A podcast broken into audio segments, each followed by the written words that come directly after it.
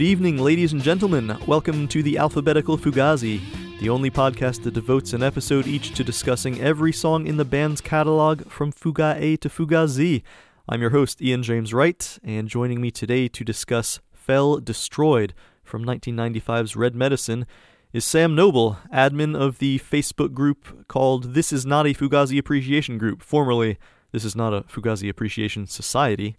Uh, welcome, Sam. How's it going? Uh, yeah, very well. Thank you. How are you, Ian? I'm very good, thanks. Uh, you're a co-admin of, of the aforementioned Facebook group, along with Jared Coffin, who yes. uh, who I have had on the show already to talk about Cassavetes. Yeah. How did you get involved with uh, adminning the group? Do you know what? I, in a way, I almost, I kind of almost can't really remember. I, I think I've been, a, I've been a member of the group for uh, about two years, probably. And uh, and there's when the group was very um, was still relatively quiet. The, the membership was still quite low, and uh, I took it upon myself to be like the, the, the sort of pun guy. Whenever Jared, the the co-admin, would um would uh he would always put a notice up uh, advertising new members, and he'd say, "Please welcome to the group." This person, and I would always try and make a Fugazi related pun out of that person's name. Excellent. I, have, I have a weakness for puns myself. I must confess. Uh, do you know? I mean, yeah, Ricky Gervais once he described puns as being the lowest form of wit. He said sarcasm isn't, puns are, and I'm kind of with him to a degree. But yeah, a good Fugazi related pun, I think you can't really go wrong. It's such a niche kind of thing that if you can, you know, make a good pun out of it, then then why not? Um, and I just think, yeah, it was just. I guess I just had a pretty loud mouth in that group, I suppose, and. Um, and uh, Jared and I kind of became friends, and uh, it started off. Be I was just um, a mo- uh, because the group itself is actually run. It's set up by a guy called the, the elusive Jeremy Zarin, who is a man that I've never had any. I've never spoken to him, but it's actually his group. Um, and he, eventually he and he asked Jared to become an admin, and then Jared asked me to become a moderator, and then eventually he asked me to become an admin as well. Well, as I said on the episode with Jared, uh, it's it's a great place to go if you have anything uh, Fugazi related to post about. I like to go there every once in a while if I run across some strange piece of trivia or like gear related stuff. I like to go and ask the members. A lot of them are very knowledgeable about the band. And um, I did want to say, just the other day, for some reason, I happened to look at the rules on the sidebar, and there's a rule that says, like, absolutely no selfies.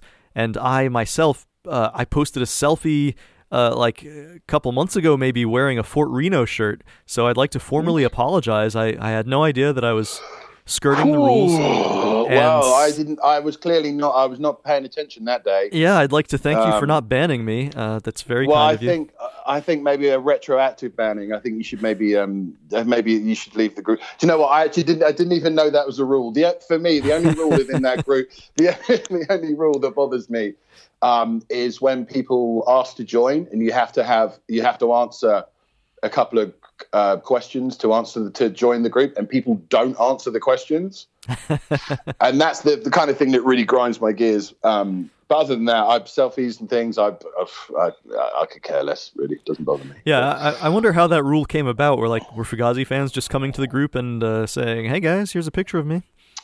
Well, I don't know. I've never seen people posting selfies in there, but um, yeah, maybe but it's a curious artifact of a time yeah. gone by when. It might be a hangover from, um, yeah, from you know when Jeremy's, you know, reign of terror. Um, I don't know. I don't know. Jeremy, I'm only joking.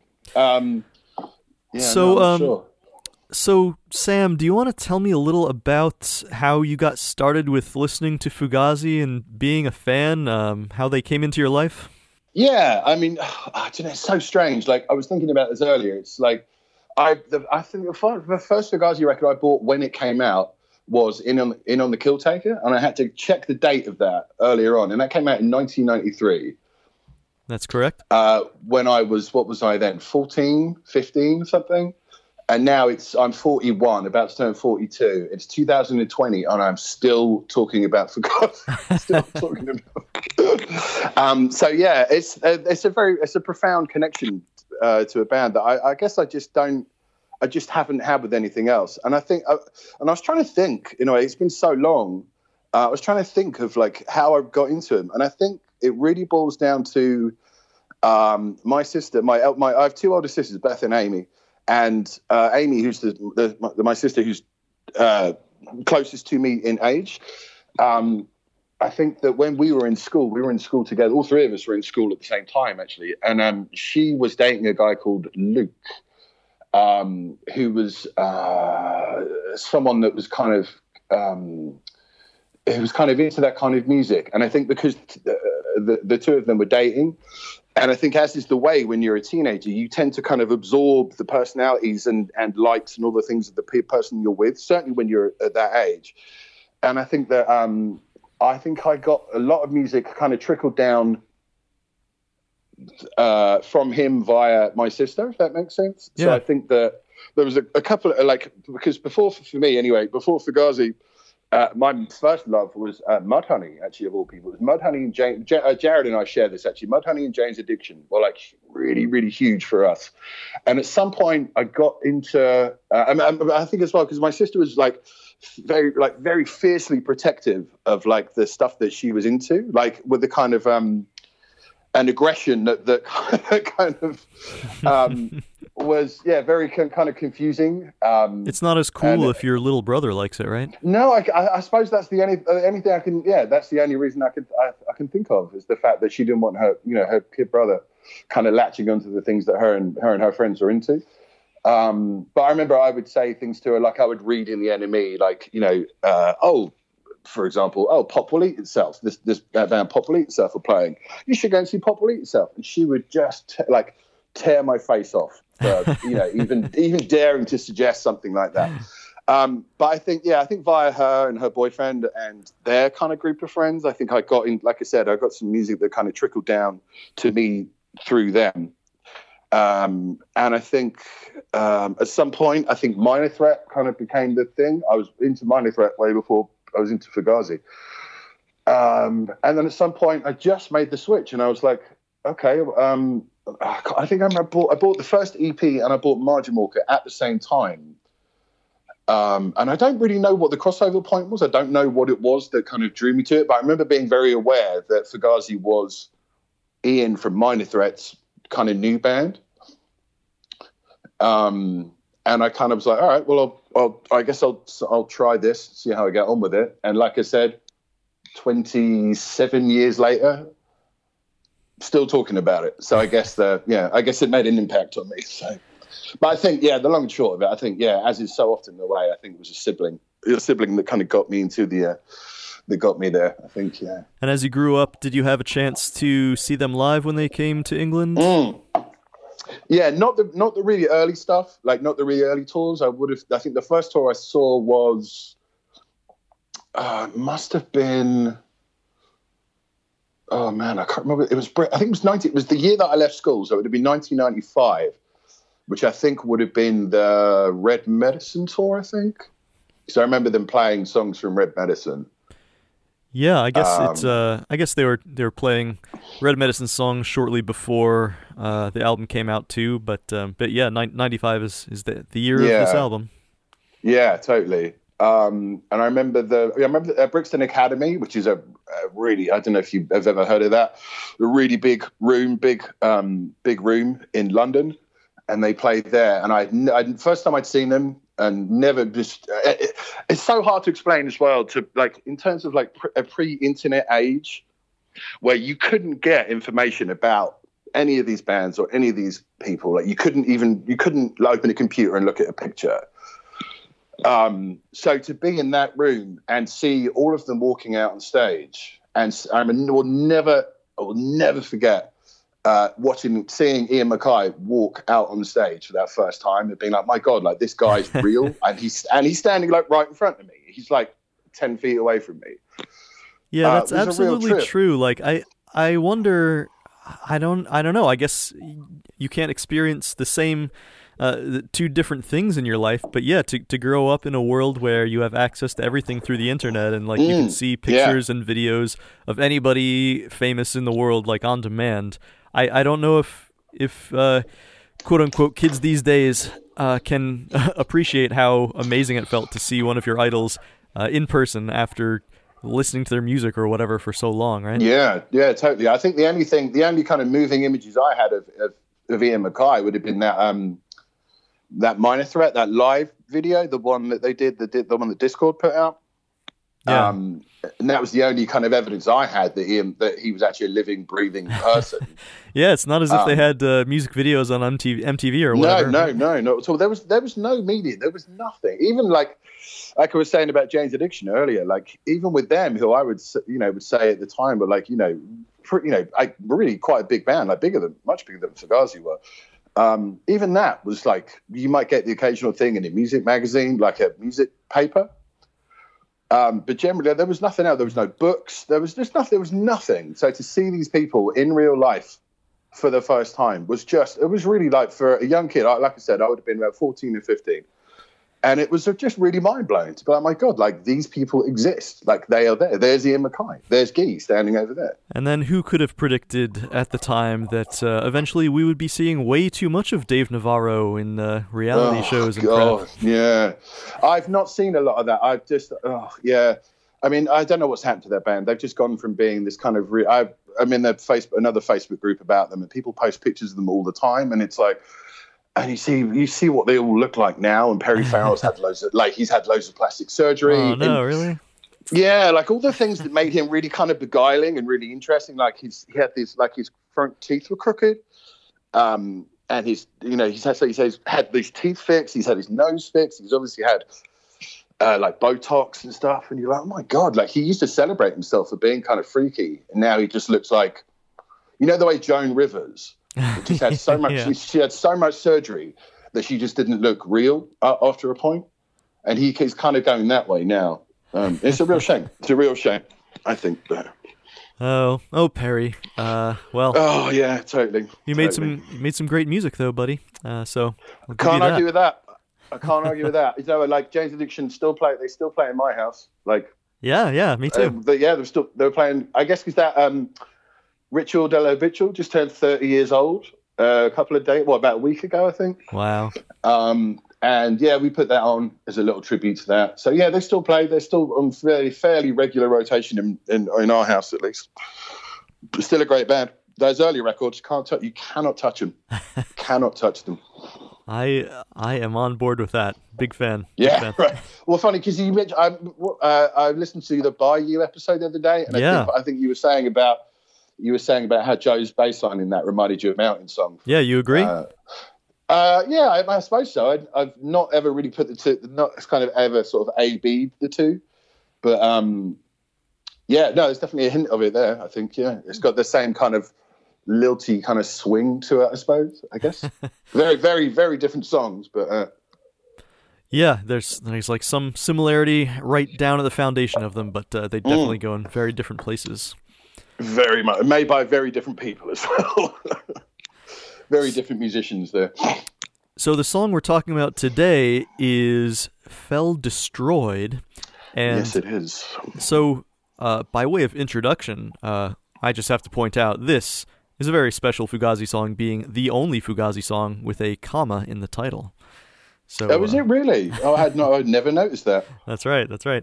Uh, so there's there's a little bit of a of a rarity to it right there. Um, Oh, okay, and, that's uh, interesting. There are other ways that I'd also say it's a little bit distinctive, but uh, I'd really like to to throw it to you first and uh, see what what you would like to say first about Fell Destroyed. Wow, where'd you start? Where'd you start with? I guess with what you could kind of term as being like the closest thing to a favorite Fugazi song. Like for me, I think it's probably definitely it's got to be top five. I think. Wow. Um, and it's just, I just think it's a remarkable piece of music. And I think for it's really strange for a long, long time. Uh, I must have heard that song thousands of times um, and know it inside and out. But for some reason, I don't know why, I always thought it was Joe Lally singing it. But of course, it's not. It's Guy.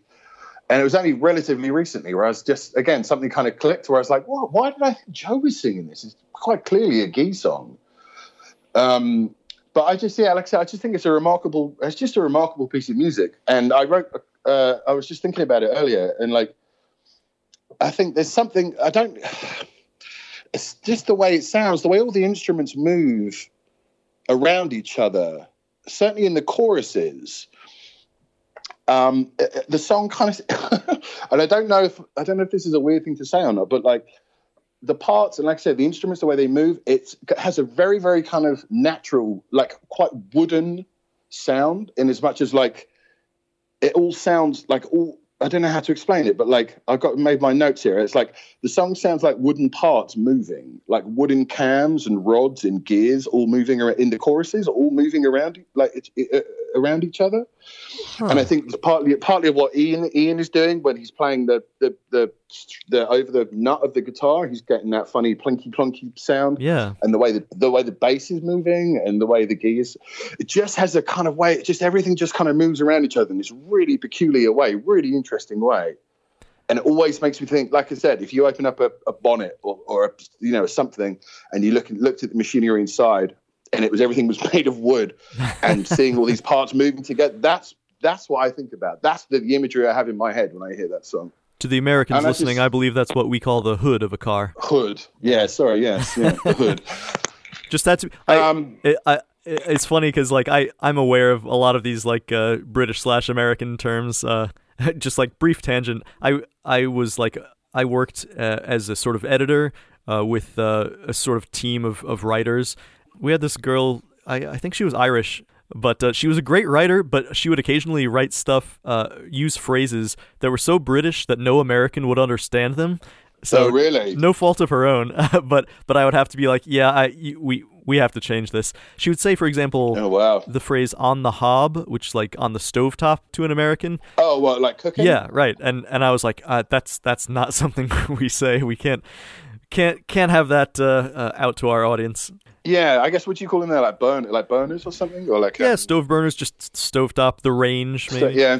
Um, yeah, right. Yeah, the hob. Yeah, I don't know why it's the hob. Yeah. Anyway, that's a really un- interesting observation. Like a, a, a, giant machine made of wooden parts. Um, I'll have to think on that. Yeah, it's that's just what I get. That's just that's just what I get from like from that from hearing it so many times. And like I said, only in the choruses, I think. Really, it's just something about the way the air moves and the way that all the all the parts of that song move together. I think there's just that's what it makes me think. Well, I was thinking so the very beginning of the song, the almost the first thing I'd noted down about just the sonic qualities of it was at the beginning where it's there, there are these heavy notes bum bum it it sounds like the tolling of some gigantic bell in a um in a in a giant clock tower or something like that it, like Okay, Do you yeah, know what I mean? Yeah. Like it has this. I think so. Yeah. It's it's it's metal, but also like it's the kind of thing that like yeah you could imagine in a giant machine of some kind made of made of metal and wood. There's this like a mm. giant grandfather clock tolling in the beginning. Yes, yeah, that's nice. That's that's a nice way to yeah. look at it. Yeah, a big grandfather clock. Yeah. the way the song moves is interesting to look at, and the way that the sounds function in there. It it is a it's a sort of singular one. I was listening to so in the verse of the song, there are a lot of things that don't sound like other Fugazi songs. You know, there there's no central sort of chugging rhythm guitar mm. playing chords. No, um, it's like no. two guitars each playing sort of arpeggiated and clean, like it's not distorted. Yeah.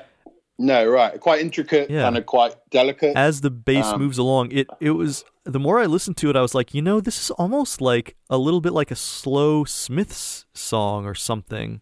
Uh, in okay, in yeah, way. I can sort of see that. Yeah, yeah, yeah I can see Obviously, that. no. I think it's no chorus effect or, or whatever, but no, no Morrissey, thank God. But um, um, I, um, yeah, I think it's it's quite unlike um, it's like uh, quite unlike any other Fugazi song. I think it's very singular in in what it is and what it does. Like I don't think that even in some of their later some of the later records, I don't think they have um, anything that even really sounds like that. But like I think it also, yeah, like you said, it doesn't have any of the um, the what I guess you could describe as the trademarks. Like the trademark sounds like Ian's not really doing a lot on the guitar. Like he's normally he has a kind of little bag of tricks. I think when he's playing guitar, like he does, you know, pick slides and he does the crazy bends with his guitar and does harmonic squeeze. You know, all of those things. And there's none of that in this. It's very very clean and very kind of um, tight and precise and rhythmic. Yeah. Which I think is what I mean about you know,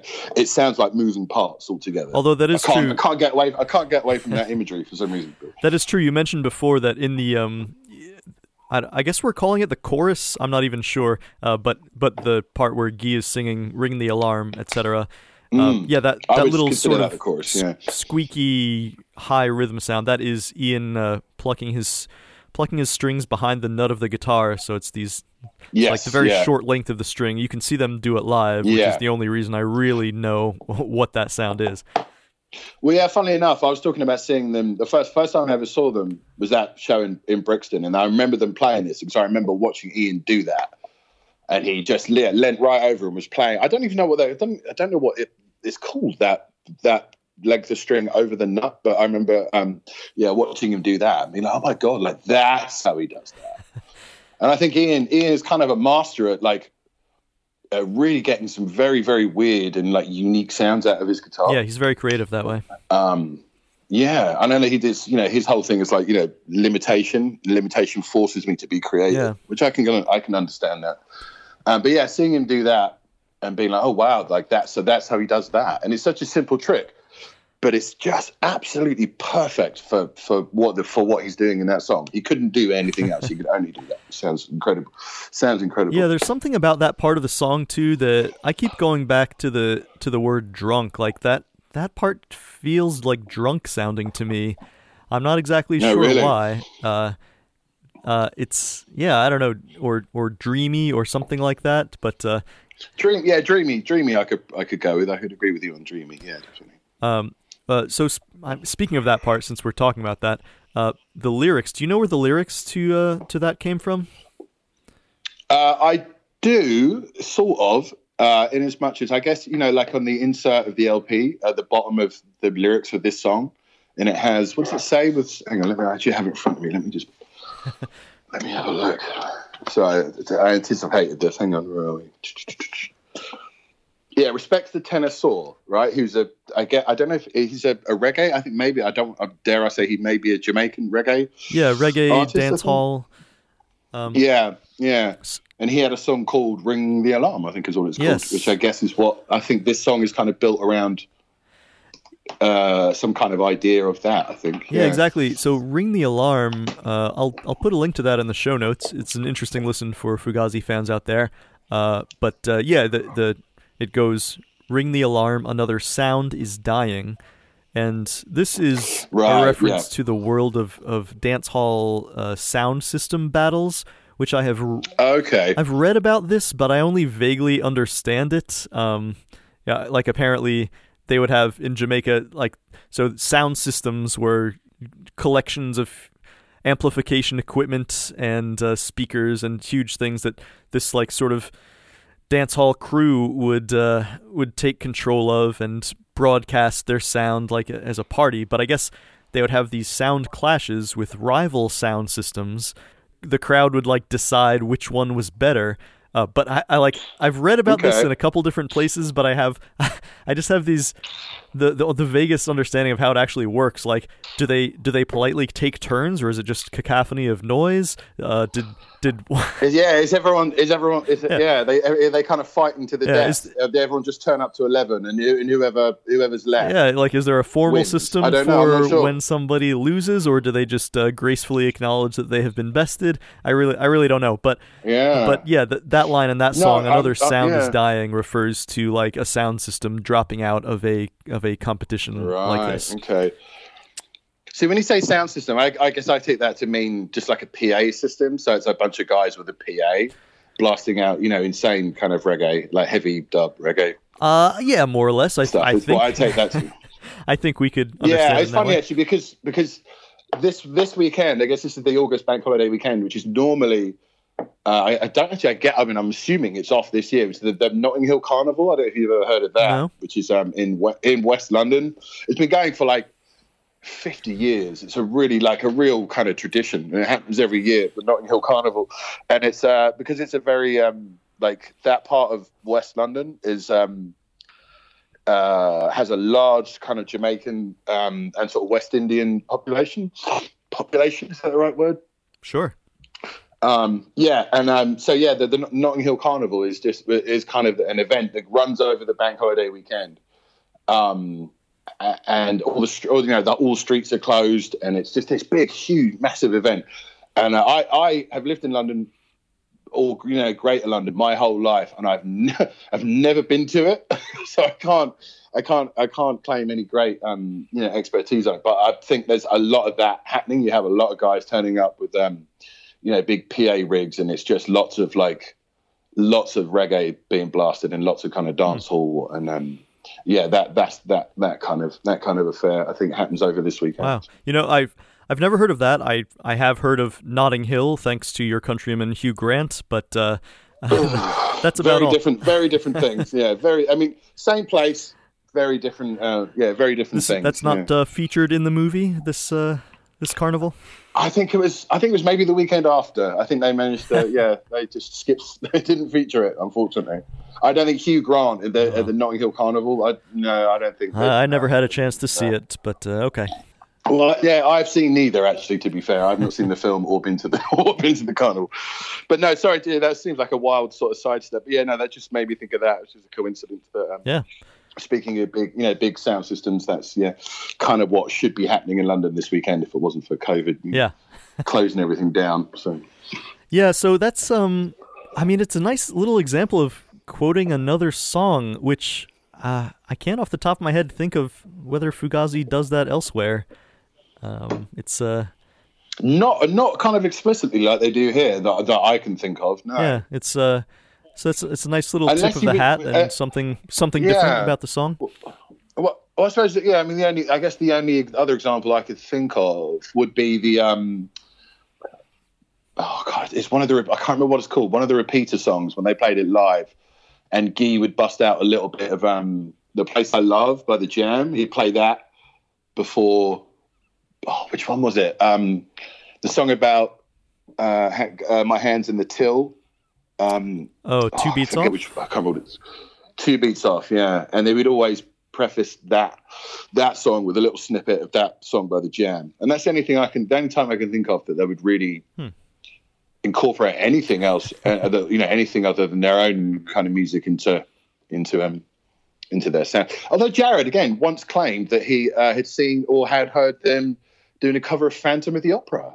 Well, that's interesting. Don't know. Don't know if that's true. Don't know if that's true. He's he's he's probably the better person to ask. But um, yeah, uh, yeah. That's a str- that's another strange notion. But maybe yeah, maybe it's true. I've never heard that myself. But Uh, yeah, I'd, I'd like to hear his story about that. yeah, yeah. Something else I think is a bit singular here is the role of the bass guitar, which standard practice for a bass guitar player is uh, you you play the one, right? Uh, it's uh, Yeah, yeah. if you're playing in common time, one, two, three, four, one, two, three, four, you always play a note on the one. Uh, it's like it Mhm. anchors the whole thing. Um, Yeah. Joe does not do that in this song, which is really interesting. Like Oh. every No, every bar of the verse, the bass guitar starts on the two. Part of what gives it a different feel. It like feels non-aggressive. It it's kind of kind of Mm. gives a little shimmy, a little dancey quality to the to the verse. Yeah, yeah. A little bit woozy, maybe. Yeah. It's kind of yeah. Yeah, no, I can see that. It, de- it definitely, yeah, it definitely has that. Uh, uh, it definitely has that kind of feel to it. Yeah, I didn't realize it was because of Joe not playing on the one. I'd have to, with my, uh, you know, I'd have to go back and really listen to that. I think. Yeah, maybe that just adds to it because this is certainly not what I'd call like a dance song. It's it's not that at all, Mm. but uh, it does have Definitely not. does have that quality uh, uh, somehow, even though even though it isn't. It But you could, uh, you could almost, I, I could almost imagine a room full of people sort of dancing to that. In a way, I suppose, Like, maybe possibly more than any other Fugazi song. I suppose it has a kind of roll, a rolling kind of quality to it, which um, that's right. Which I, yeah, which I can sort of imagine. Uh, uh, you know, sort of. I'm not. I'm not a, a dancing man. I'm not a dancing guy at all. So I, I, so I wouldn't. But I would imagine. You know, I could picture other people kind of. Yeah, like you said, shimmying down to Yeah. that. Yeah, definitely.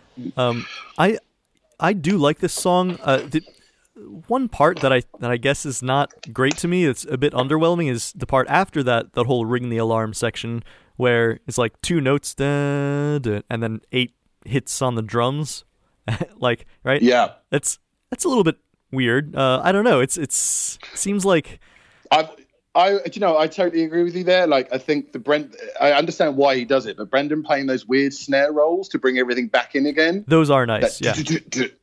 Uh, yeah, but it also seems a bit weird. That seems a bit out of place. Like, I get it, but he kind of, I don't know. It's just something strange about hearing just a snare drum on its own like that. Just it always struck me as a bit odd. It kind of almost doesn't fit.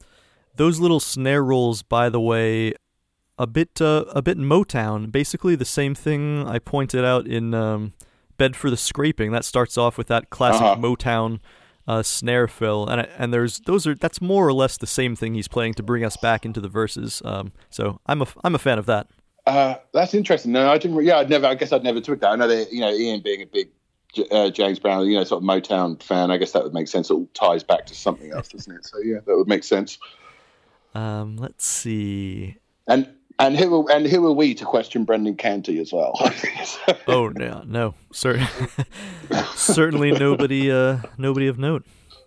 Um, what do you think about the lyrics to this song, Sam?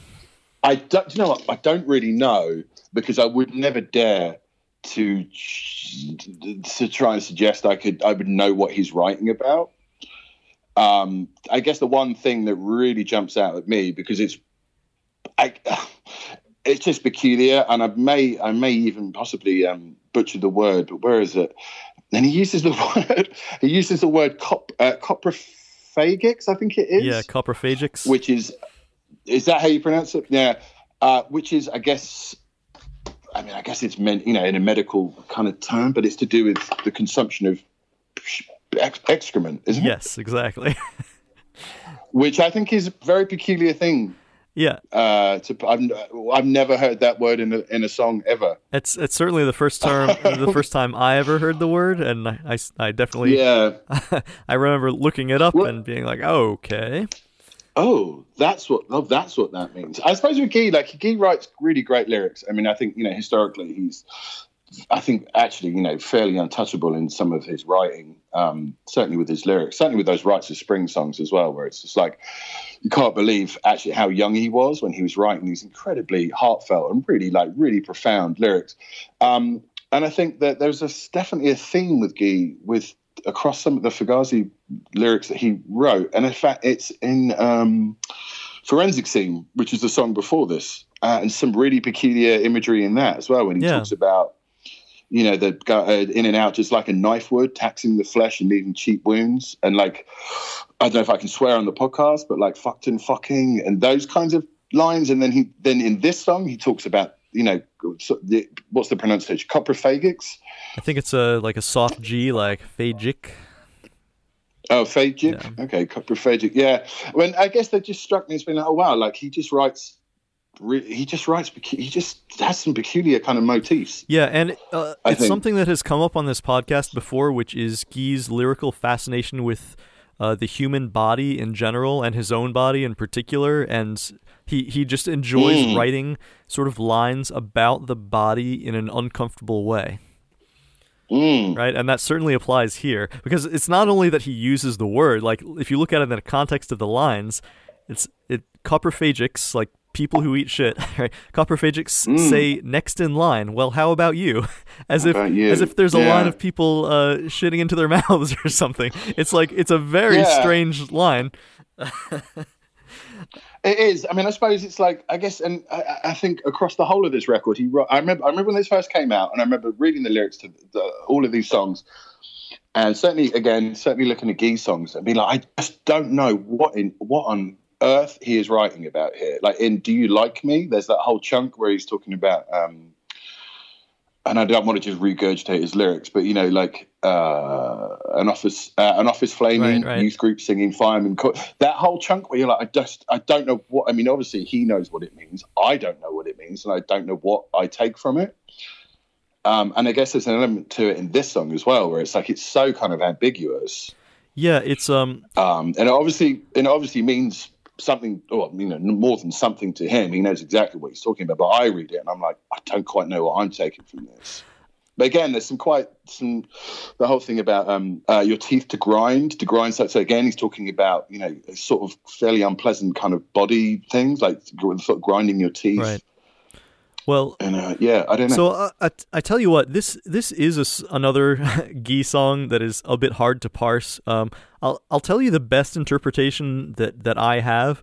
Um, well, sort of two of them, and how one led me to another, which is at first, as best I could tell, it it it almost seems like this is from the point of view of somebody in an insane asylum.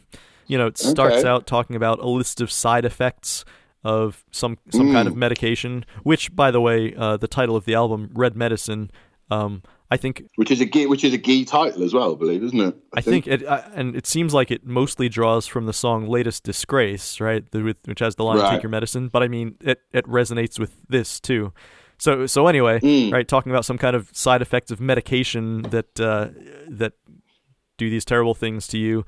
You there's like it talks about a room assignment, right? That what what room you have, like, and it seems like a Mm. room next door to the generator that keeps you up all night and makes you grind your teeth and et cetera, et cetera, et cetera. Uh, but uh, and then but then when you get to the line about the coprophagics, it, it it almost gets to the point where do you know the painter Hieronymus Bosch? Uh, I know his name. Yeah, so but beyond beyond that, not So much. yeah, I mean, I'm so I'm no much. art expert at all, but like he is uh, most famous, I think, for his his depictions of hell, which he. Oh, he- right. it, there are these like insanely detailed paintings with tons of stuff going on in them, Mm. uh, and, and tons of bizarre things, like really weird stuff, including like you know nudity and and um, I, I, and just sort of like various vulgar acts happening. But yeah, so when you get to Mm. that point of the song, it's almost like, uh, you know, it, it, originally I thought this was a sketch of some kind of insane asylum scene. Maybe it's a, a sketch of hell, like a view of some kind of Boschian view of hell. Uh, could be. I don't know. Yeah, no, I could. I, yeah, I could take that. I mean, I, I could believe that. Yeah, totally. And it seems, I guess, it seems to be. I guess I take from it like this whole thing about uh, green and laying water blue. Like that's quite a sort of. um Oh, not a pastel, but a quite a sort of make that obviously makes me think of water. Um. So I guess yeah, I take a level of like it makes me think of um I don't know, like a rock pool or something quite sort of benign and quite sort of peaceful, I suppose. Yeah. So actually, this is a good place to um, bring up on uh, social media on the on the Facebook group for this podcast. Um, friend of the show, Yunter Habetz, who is like the the resident expert on the Fugazi live series. He's he's listened to so many. Oh, I think I've come across this. Yeah, I think I've met him before. yeah, he's he's a previous guest on the show. Uh, uh, yeah, he's he's written tons of reviews of various shows, and he pointed out uh, that uh, at the March second, nineteen ninety five gig in Baltimore, uh, "Fell Destroyed" is introduced as a song that almost ended up in the graveyard, and is dubbed, uh, I guess, at the its working title, it's it's introduced as "Tonight Blue Green Water."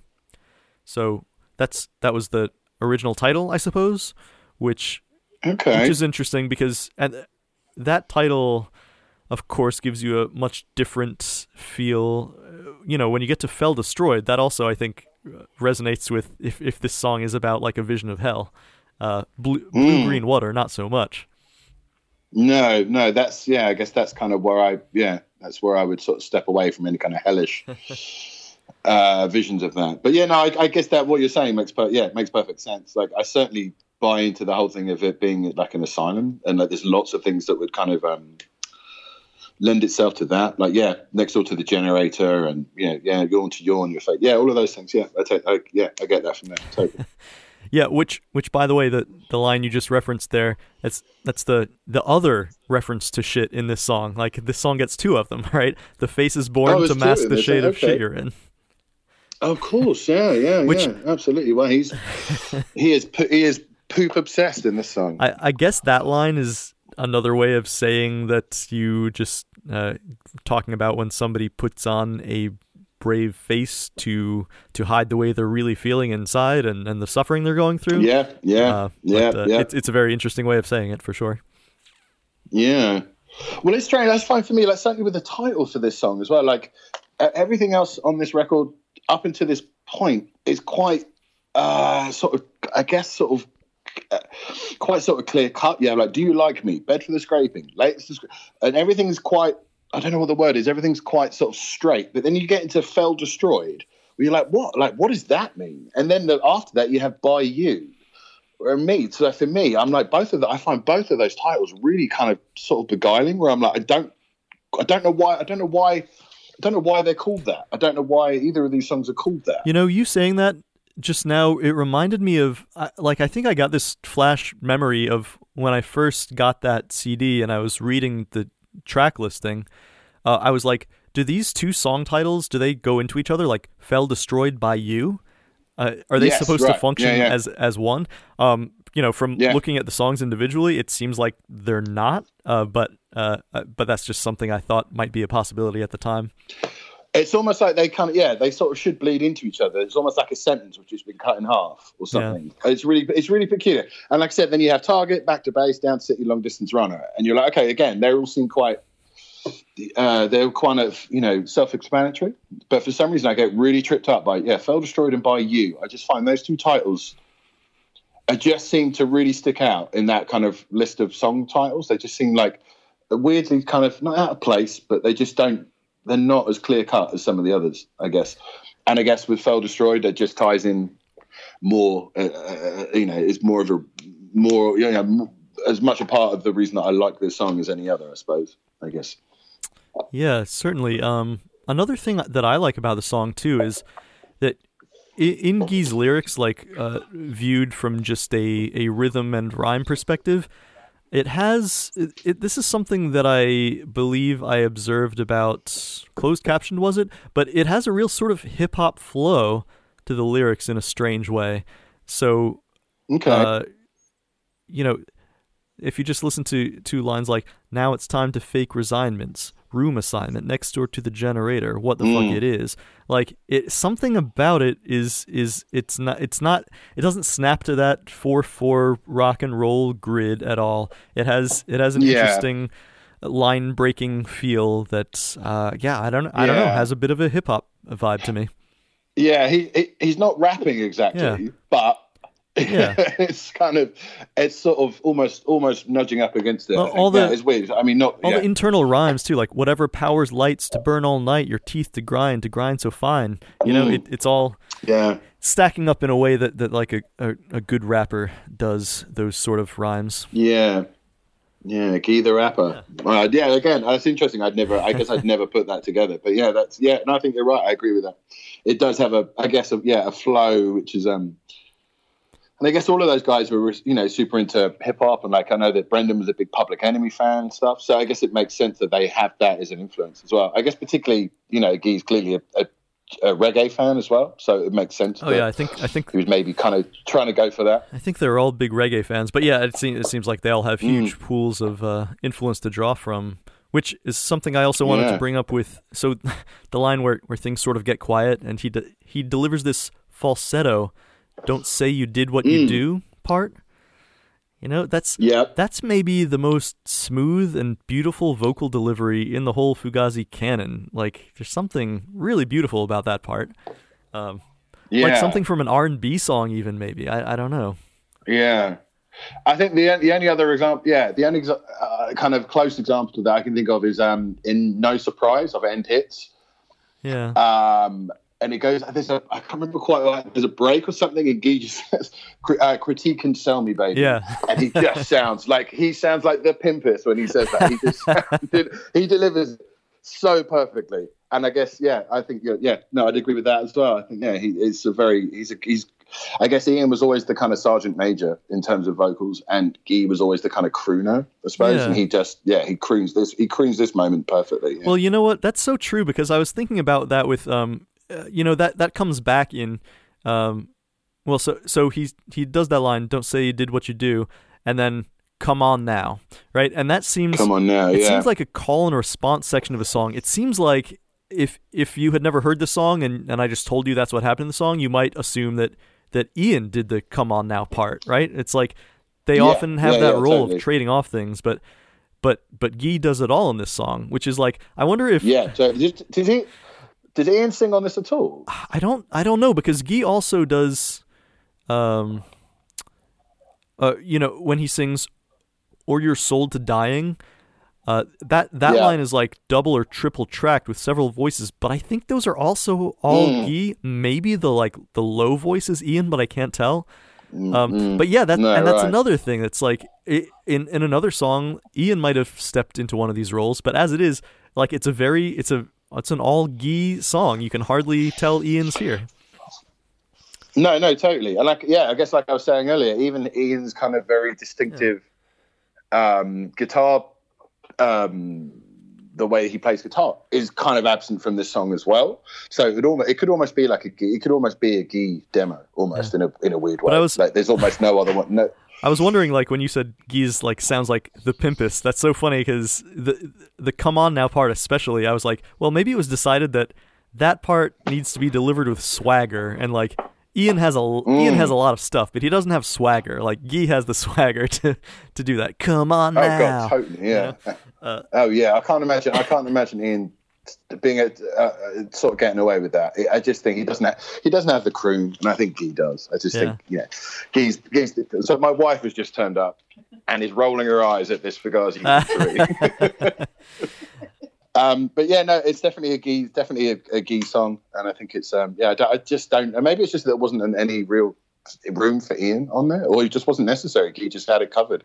Yeah. Uh. It, anyway, it it's a it's a thing that adds up to just yeah massive amounts of uh of our man Gee. Um. Yeah, well, he is he is a genius. He is a, as Ian, as Ian once said about him, he's a deeply brilliant man. I agree. I agree. I- I agree with that. I'd him. agree too. Oh, interestingly, what the what you what you were just saying there about that line about um, don't say what you do. Is that what it was?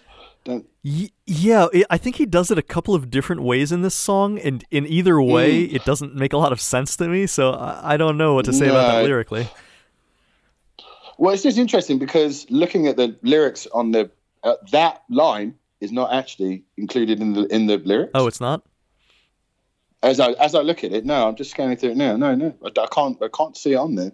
So and I wonder if there's maybe an element of like um, you know, improving it or something when they were recording. Yeah, well, what I noticed is that doesn't make it into the. I, I mean, I noticed that he did not say whatever he's saying on the recording. He does not sing the same thing live, at least not all of the time.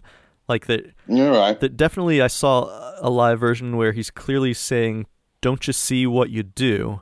And I, I don't think Okay. that is exactly what he says on the recording. So yeah, I don't know. Maybe it's Yeah. Maybe it's a little just a b- bit of nonsense delivered in a beautiful way.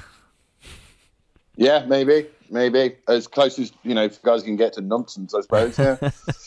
Yeah, Yeah, I mean, there as as much as I get from a lot of the song, there are a lot of lines where I just have no idea. Like freedom's fiction, sorry, fifteen.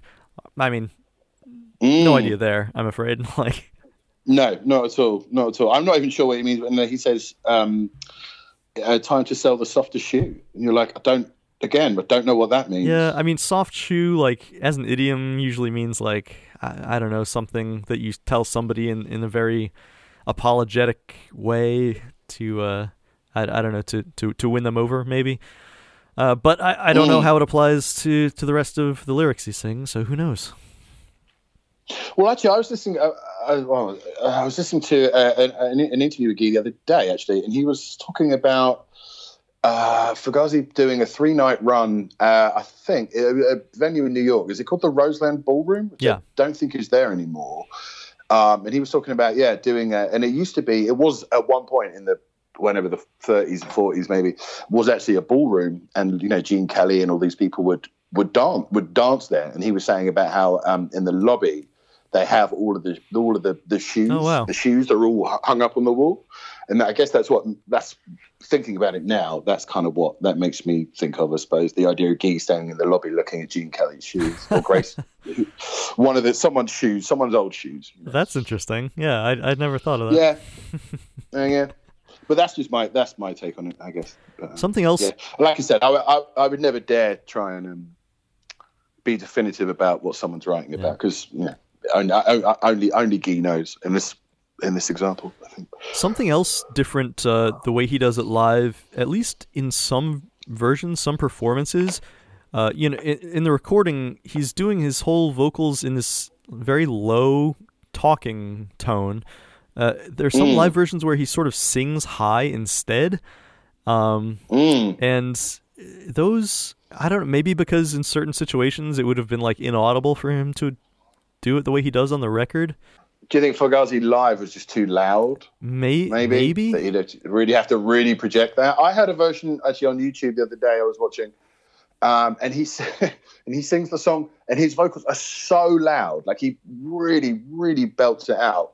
And it just doesn't just doesn't sound right. This song really demands that kind of like yeah, it doesn't work for me at all the way he does that live No. sometimes. Um, No, it's very peculiar because you're like, whoa, this, and, and his vocal is really like, very kind of, um, it's like an assault almost. yeah, And you're like, no, this this song is not an assault. This song is a kind of sex, you know, a kind of slithery kind of, um, uh, yeah. It doesn't, it doesn't, it, do- it doesn't require a lot of, um, a lot of attack. I don't Yeah. think vocally. I mean, I think the rest of the band they play it pretty dynamically. I noticed the video where like Mm. Joe is playing lightly with his thumb instead of using a pick. So I th- they're they're Mm. trying to be quiet in general, and I think they succeeded live at, at being a very dynamic band. But uh, yeah, I don't know. I, I Oh, guess on definitely, I guess on this one they got it right on the record for me at least. yeah. Yeah. Because Joe, Joe is a pick player, isn't he? When he um, Most of the time, like yeah. he does use a pick. When, yeah, yeah, yeah, yeah. I guess their stuff is too. I guess would just be too fast and too sort of full on to try and play with your fingers. Um, I no, I mean as a bass I player, you can you can play pretty fast and aggressive with your fingers, but I don't know. Maybe I, I think maybe Joe just never sort of got into that style. There's some players who are just like always stick with a finger style or- always stick with a pick. Um, I'm I'm more of a I'm more of a switch up as the situation uh, demands type of a person, but Yeah, right. I mean, I can't I can't play the guitar without a plectrum. Like if I play if I don't have a plectrum, it's like I've never played the guitar before. like I'm so reliant on it, so reliant on that bit of plastic to help me, you know, get that sound out. yeah, I've I've started to learn a bit more uh, finger style guitar recently. It's it's pretty rewarding, but man, Mm. some of it's very hard. It's difficult, isn't it? Yeah. we can't go through the song without talking about the the sense of humor part, right? Where at the very end, yes, I have a sense of humor. Don't you sense my sense of humor? Which so so that's funny because it comes first of all in the middle of of the Tenor Saw reference, which is itself a Mm. bit of a like a funny thing to to drop into a song. Yeah, I mean it's something that seems to address like the constant like Fugazi's reputation for being stern and humorless, um, and and sort of Mm. alludes to that in a way that itself is pretty funny, like a pretty funny way to say it. Yeah. And also it undercuts the seriousness of the rest of the song. Like the song up till that point Yes. is pretty dark and disturbing. But then he's like, "Hey, I have a sense of humor. Like, don't you sense my sense of Mm. humor?" I mean, I, I, do you take the eye to be him? Like, do you, do you, do you think he's being self-referential I think I do. in, yeah, with that with that lyric, I think so. Yeah, I guess. It's, I mean, I guess I always took it as being like, uh, yeah, uh, talking about you know the, them as a group because I guess they were always considered to be fairly, fairly humor, uh, humorless. Yeah. Um, and you know, uh, very you know very serious. Um, so yeah, no, it was nice to it was nice to kind of yeah have that. I remember the first time I heard that it, that that that kind of uh, it's not even a, I don't know what it is that harmony or something. The way that he brings that lyric in over the the what he's singing in the chorus, the ring the alarm part, and then he comes in and does that. Oh my god, absolutely destroyed me. When I first heard it, I was like, that is just an incredible bit of of of writing, an incredible bit of um vocal. Like it was so great. Just so great. Yeah. And um yeah, the fact that they kind of yeah, he would actually sort of quite explicitly um uh, yeah, address the fact that you know I guess maybe were they were seen as being a bit dour and a bit kind of a bit a bit overly serious Yeah. and and humorless, and for him to be like, well, actually, yeah, I do have a sense of humor. Don't you sense my sense? And it kind of makes you wonder, well, what like where where have, where have I missed your humor then? It's almost like You know, it's like yeah. I, I, I'm I know of course this is not at all what happened, but I like to imagine the band getting together and saying like, "All right, guys, we have this reputation that we don't have a sense of humor. What can we put in one of our songs as like a, a little joke that will let people know that we have a sense of humor?" And them eventually landing on, hmm. "Well, the funniest thing we could do is is just to say directly, yes, we have a sense of humor." Yeah, no. So I guess Ian's whole thing was always about being very direct, wasn't it? And um, and maybe not not not muddling his message too much. And I think that's certainly something that Guy's done here as Yeah. well. Um, and yeah, been very direct about it. yeah, no, it's interesting. It's interesting. It's um, yeah, very very um, very on the nose, very very uh, you know very on point. Something that makes me laugh a little bit also in this song, um, which I, I don't know if this was uh, it's probably not intended to be funny at all, but in the beginning, you know, the list of side effects: you will sleep forever, you will never sleep again. This idea of of the side effects of something being two things that are the opposite of each other. Remind there's this joke uh, from the the old Simpsons years where there's like a list of symptoms of something that includes indecisiveness, decisiveness, etc., etc. so it kind of reminds me of that. I just, you know, think it's funny. Yeah, totally. Yeah. Anyway, not not strictly a funny song, but uh, a couple of little things No, tickle your funny bone. it's ne- it's ne- it's never made me laugh, but it but, but you know it has it has made my hair stand on end more times than I can uh, more times than I can remember. So Well, uh, I'll give him that. I'll give him that. Well done, Fugazi. if it makes your hair stand on end, I suppose that means you like it quite a bit. But uh, how much exactly? Why don't you tell me in ratings?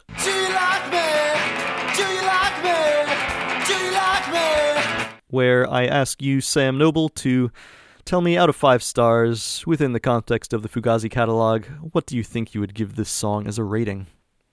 Ooh, the last episode I heard, uh, someone was trying to introduce the the quarter stars, um, the element of the rating system, which I I, I couldn't jive with at all. I think um, I, I think I've oh, it's either got to be a four or a five. I'm not quite sure which. Like I said, it's the closest I can get to a, a favorite. Um, but is it my favorite? I don't know. Do you know? To hell, I was five. It's a five. It's a five. It's a five, and I think bolstered by the fact that this song ends and then "By You" comes in straight afterwards, which is maybe the greatest kind of one-two punch that Fugazi have. No, no. Tell you what, no. You know what? I'm going to revise what I've just said. This record fell destroyed by you. Target back to base. For I mean, what kind of that's a you know what kind of quad whammy of um, really amazing songs is that? I mean, that's that's that's hard to be. I think that's pretty hard to be. And I think, given the for me, the fact that it's you know it, that that that four that four song punch is opened by "Fell Destroyed." It's a five. It's got to be. I can't. I just that's it. It's a five. Ian. That's it. I do like it. Uh, it's it's above average, I would say, but if you put me on the spot, maybe I'd say three and a half. Maybe if I did quarter stars, three, three and three quarters. I don't know, something something like that. Okay. Oh, you couldn't even. bu- You could couldn't even bump up to four. That's that's intense. I don't know. I'm trying to be tough. if there are any knocks against it, it's like it's it's not as good of a live song, which is like so in, in- yeah. integral to what Fugazi is uh, for me as a band. On some days, I'd probably call it a four. Um, hard hard to Hmm, say. Okay. Uh, so it's it's something Yeah. like that. I'm not giving a, a definitive uh, answer. I'm I'm chickening out. Uh, listeners, you you get what I'm saying. You you have a you have a decent idea of how I feel about the song. It's a good one. Yeah. I, will leave it that. and, and, you know, and I'm not such a Fugazi fanatic that I would then, you know, that I would uh, uh, rate every Fugazi song as a five because there are plenty of Fugazi songs that I just think are actually, I don't know if mediocre is the right word, but just fairly underwhelming songs. I think certainly some of the like some of the Margin Walker era songs where I'm like, ooh, okay, not not. I'm glad. I'm glad. I'm glad I wasn't, you know, doing the episode on lockdown, for example. But um, but I think yeah, this one's a definite five. It's really high, and I think it's great. Like I said, closest I can get to a favorite. Brilliant. All right. Well, uh, so Sam, do you have any plugs Never mind what's selling. anywhere that listeners can reach you? Any projects or anything like that that you're working on? Whatever. Uh, no, no, not really. No plugs. I'm not really doing an awful lot at the moment. But yeah, like you mentioned earlier, uh, the what is it called? The Fugazi Appreciation Society. Uh, the name changes all the time. I believe, yeah, I believe it's now called. This is not a Fugazi appreciation group. Okay, but, do you know uh, what? This is this is embarrassing. I should know for being the admin, but let me let me check. Let me just check. Sorry, Jared. Uh, this is not a Fugazi appreciation group, which is on Facebook. It's a really nice little group, a nice you know a nice gang of people on there, and lots of um, you know not not super active, but um, but you know there are things going on and you know interesting conversations happening. We ran a competition uh, the beginning part of this year, I think it was, just before the Coriky record came out, and we had a really nice time doing that. So we, you know, there are fun things happening um, over on the page, and um, yeah, like I said, you know. Uh, Jared is the kind of main admin, um, and he's a super nice guy. And um, and it's yeah worth if you should you ever hear this and you're not a member, I would uh, yeah I advise you to come over, come and see us, but do answer the questions Fantastic. because I, I will I I will not let you in. Jared might, but I will not. I just leave them for him. The unanswered questions. Um, but yeah, I'm on I'm on Instagram as well. My name on Instagram is Sam uh, Sam three PO. I think it is.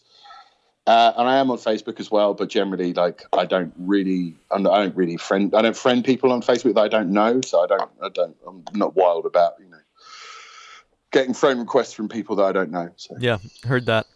Um, yeah, I got a request from someone the other day that's like, clearly she went to high school with me because she's friends with a lot of other people who went to high school with me, but I, I have no idea who she is. Mm. Awkward. no, I get. I'm a bit more. Um, I'm. ki- I guess kind of quite ruthless on Facebook, where I'm like, if I don't know you, you're not. You're not. You're not coming in. You know, simple as that. I'm not doing music right now, but I do have a friend of mine that has something which I think is interesting. Would you mind if I gave that a look? That's highly irregular, but I suppose I'll allow it under the circumstances. Uh, yeah, my, my friend Ed, who's a like probably my oldest friend in the whole world. He's such a really great guy, and um, and he's in the band. Him and his wife live in New York, and they have this band. They're called the Casual Sexists, and they have a record that is coming out um, at some point this year. And it would be great if people could just swing over and just have a little listen and go check it out at casualsexist.bandcamp.com. Uh, and that would be um, that would be great, and they would be really pleased to see. All right. So, Well, that's very nice of you. Uh, so thanks on their behalf, and, and thanks for yeah, your work uh, with with that group, and of course, uh, thanks for representing England. I believe you're the second guest we've had uh, from the sunny British Isles. And my plugs, as usual, I have really nothing more than uh, you know, spread the word about the show if you get a chance, recommend it to a friend, whatever. You can email me at fugazi to z at gmail.com. You can join also the Facebook group called the Alphabetical Fugazi, and you know, talk about their uh, this song, other songs, uh, whatever comes to your mind there that has to do with the show.